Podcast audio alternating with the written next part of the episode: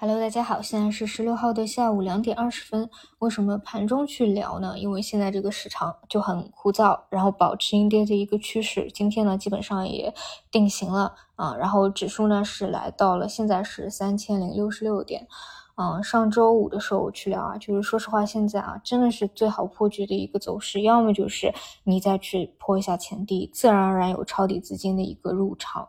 要么呢，就是真的有大资金在这里去做承接，但是目前真的就是看不到啊。就是也没有说，就是一定要有一个人去官宣宣布啊，有没有什么平准基金入场？但是暂时就是感受不到，感受到的就是真的有托底的四大行啊，它确实趋势走得非常不错。但是本身，嗯，你无论去看沪深三百、创业板指、科创板指啊，包括上证指数，都是去往探新低的一个角度去走。那整个趋势没有变，但是今天呢，算是。短期，我个人感觉就是会出一个阶段性的小的那种让大家情绪有一些宣泄的恐慌啊，我是能够感受到的。因为哪怕我自己没有什么感受，但是身边的朋友啊这样的一个。反馈和感受都是能够感受到的，嗯，我们最怕的是？最讨厌的是什么呢？就是这种阴跌，因为阴跌呢，它是给不到你任何一个时间上的一个范围的参考的，反而呢，你是像去年十月底啊那个时候，你就是技术面跌到位了，就是有短期的一个超跌，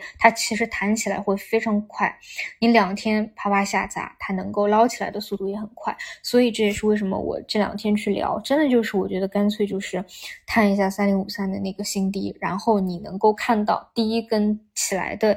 反转阳线，基本上就能够确立定型了。但是现在呢，就是又没有这种砸砸出来啊。今天算是一个我觉得已经接近恐慌的一个位置，尤其是如果后面两天再是延续这样的一个趋势的话，基本上也就差不多了啊，空间和时间。嗯，但是就是说。这种到现在为止的一个阴跌啊，确实就是很难受啊，就是最考验意志力、最难忍的一个时候。跟去年的四月份，跟去年的十月份啊，其实都是类似的。但是呢，因为我们实在是跑了太长、太长、太长的一个时间，所以这种感受会比过去两次更加的强烈一些吧。而且呢，我其实是觉得说，因为过去的两次你自自己还是会有一个明确的界限的。比如去年四月份啊，大家都可能去期待上海的一个。解封啊，包括汇率的一个拐头啊，当时就是一个汇率底。然后十月份的话是有一个风控政策的改变，这些都是比较显而易见的。但是现在的一个情况呢，就是很多事情你也能够看到一些变化，无论是史无前例的这么多的一个政策也好，还是美联储那边已经有各派的一个